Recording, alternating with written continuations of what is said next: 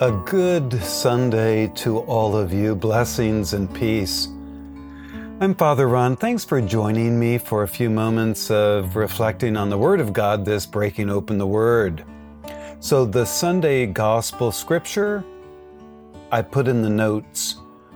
Uh, so, please take a read of that before, uh, before you listen here. So, let me tell you about a friend of a friend of a friend of mine.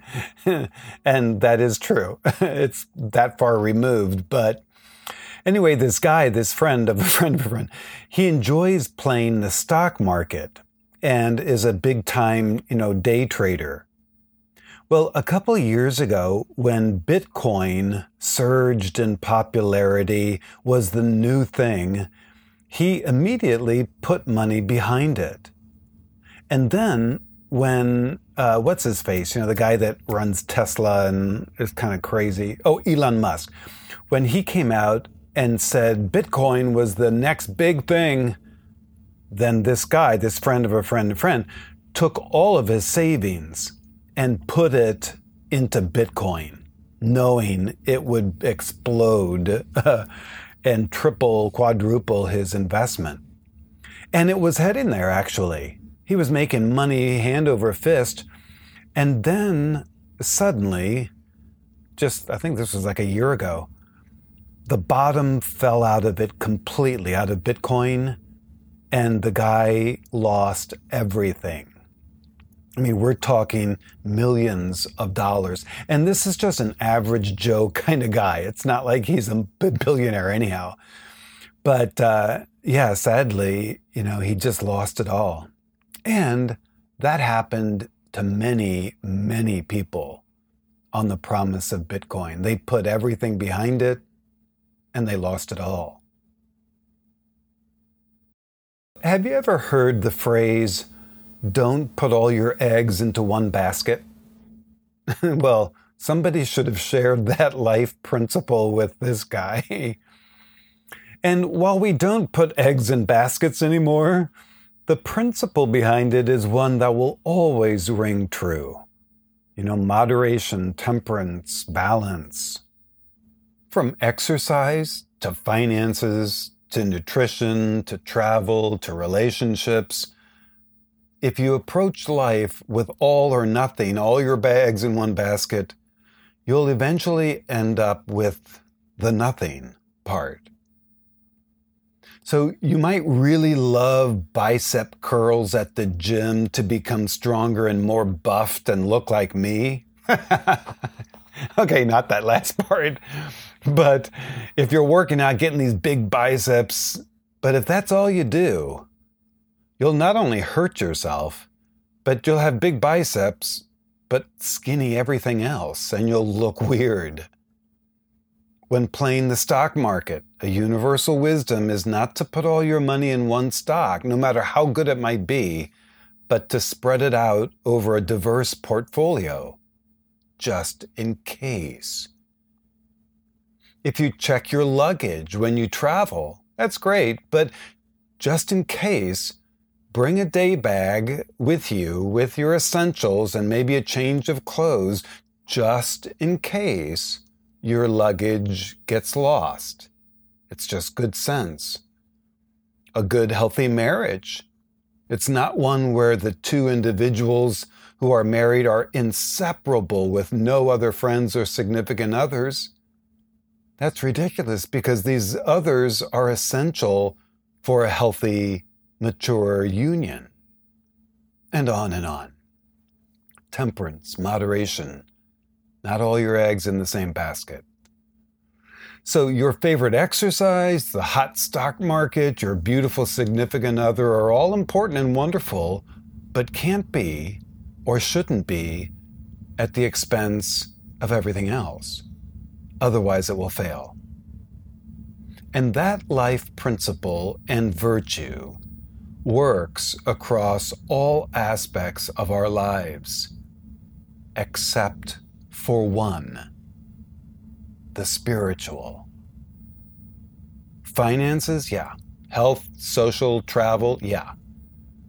But as we heard in our gospel today, there can be no moderation in our faith. Unlike everything else, the Christian journey is one that demands all our eggs in one basket. Or maybe a better analogy to make the point is one all of us know so well the cross. No moderation there. It was all or nothing. And that is the foundation of our faith. When you know you have found the treasure of inestimable value, sell everything you have and purchase the entire field in which it's buried.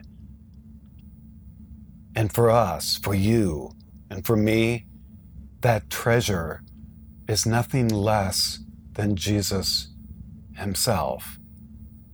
And isn't giving our whole life to that worth it?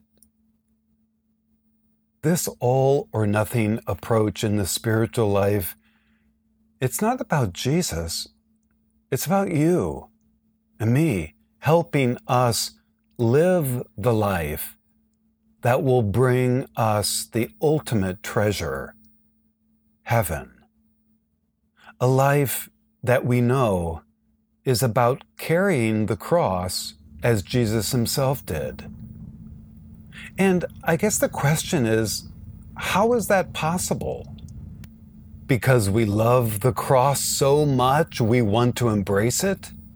No, we hate the cross and everything it stands for. It is Jesus we love. And only because of that relationship are we able to lift our burdens and crosses as He did. Why is it, as Christians, that we strive to forgive those who hurt us? Because we love feeling weak and suppressing our natural tendency to fight back? No, because we love Jesus more than ourselves and those tendencies, more than our desire to return the violence. Why is it that we resist and fight temptations and allurements into self indulgence when everything in us is saying, Go for it. You deserve it. I mean, who really cares? Because we love denying ourselves pleasure? No, because we love Jesus more than that. But these sort of things are neither easy to do or natural. Nobody just decides to close the video and stop being aroused.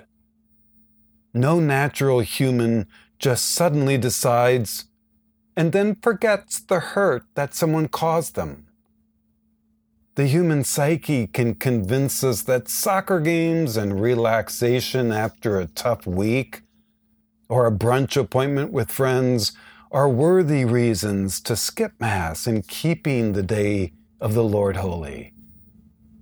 And you know that slippery slope as much as I do.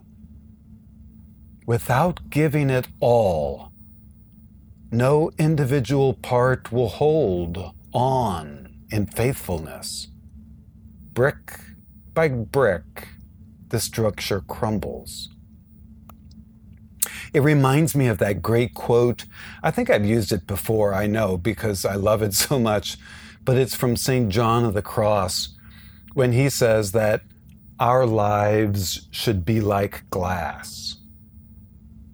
I like that. Nobody looks at glass, they look through it.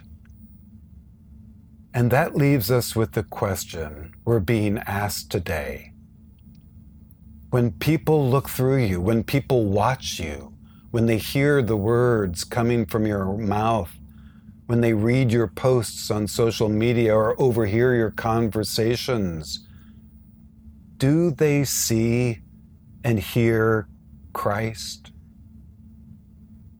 Are you the glass through which others experience the kindness and forgiveness, compassion, and the goodness of Christ?